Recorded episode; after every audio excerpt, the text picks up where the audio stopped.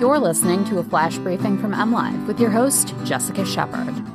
This is Michigan News from MLive for Monday, March 15th, and I'm Jessica Shepard. Michigan prepares to expand COVID 19 vaccine eligibility to all adults. Three Michigan teens are charged in the Russian roulette death of their friend, and delaying early spring yard work helps save Michigan bees and butterflies. Almost a year exactly after Michigan recorded its first case of COVID 19 on March 10, 2020, just over 1 million residents have been fully vaccinated and healthcare workers across the state are preparing to expand vaccine eligibility to all adults. On Friday, state officials announced all Michiganders 16 years and older will be eligible for vaccination starting April 5th. That same day, state officials also expanded who would become eligible for a shot beginning March 22nd. Previously, anyone aged 50 to 64 was slated to become eligible for vaccination on March 22nd, now, any resident 16 or older with disabilities or medical conditions that put them at higher risk will become eligible that day. Health departments across the state are gradually working through the previous eligibility phases and have received positive forecasts on upcoming shipments.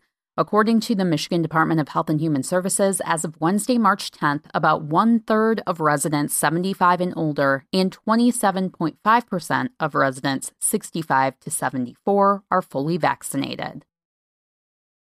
Three teens have been charged with manslaughter in the death of their friend, killed during an apparent game of Russian roulette. Genesee County prosecutor David S. Leyton told MLive his office authorized a charge of involuntary manslaughter against the teen males, two who are now 17 and one who is now 19. The youngest of the trio is charged as a juvenile as he was 16 when the fatal shooting occurred, while the other two are charged as adults. Involuntary manslaughter is a felony punishable by up to 15 years in prison.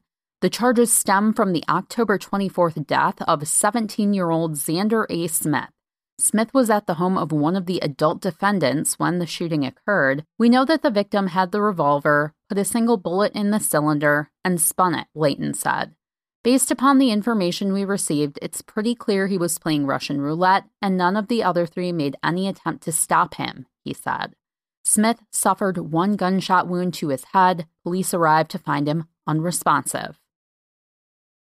When Michigan finally gets that first burst of warmer weather in early spring, it's tempting to want to roll up our sleeves and dig into some yard work.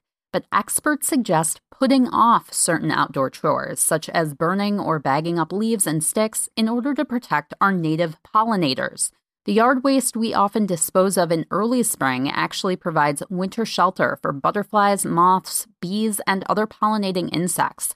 Those insects are still hibernating inside debris like leaves, stems, and twigs this time of year, says Kristen LaForce, resident biologist and pollinator expert at DTE Energy. The pollinator friendly option is instead to hold off on spring yard work until daytime temperatures are consistently in the 50s, usually May in Michigan, which gives those bees and butterflies the time they need to safely emerge. LaForce also recommends avoiding spraying or digging up dandelions, which provide one of the first food sources for pollinators, and avoiding the use of pesticides or other chemicals on your lawn.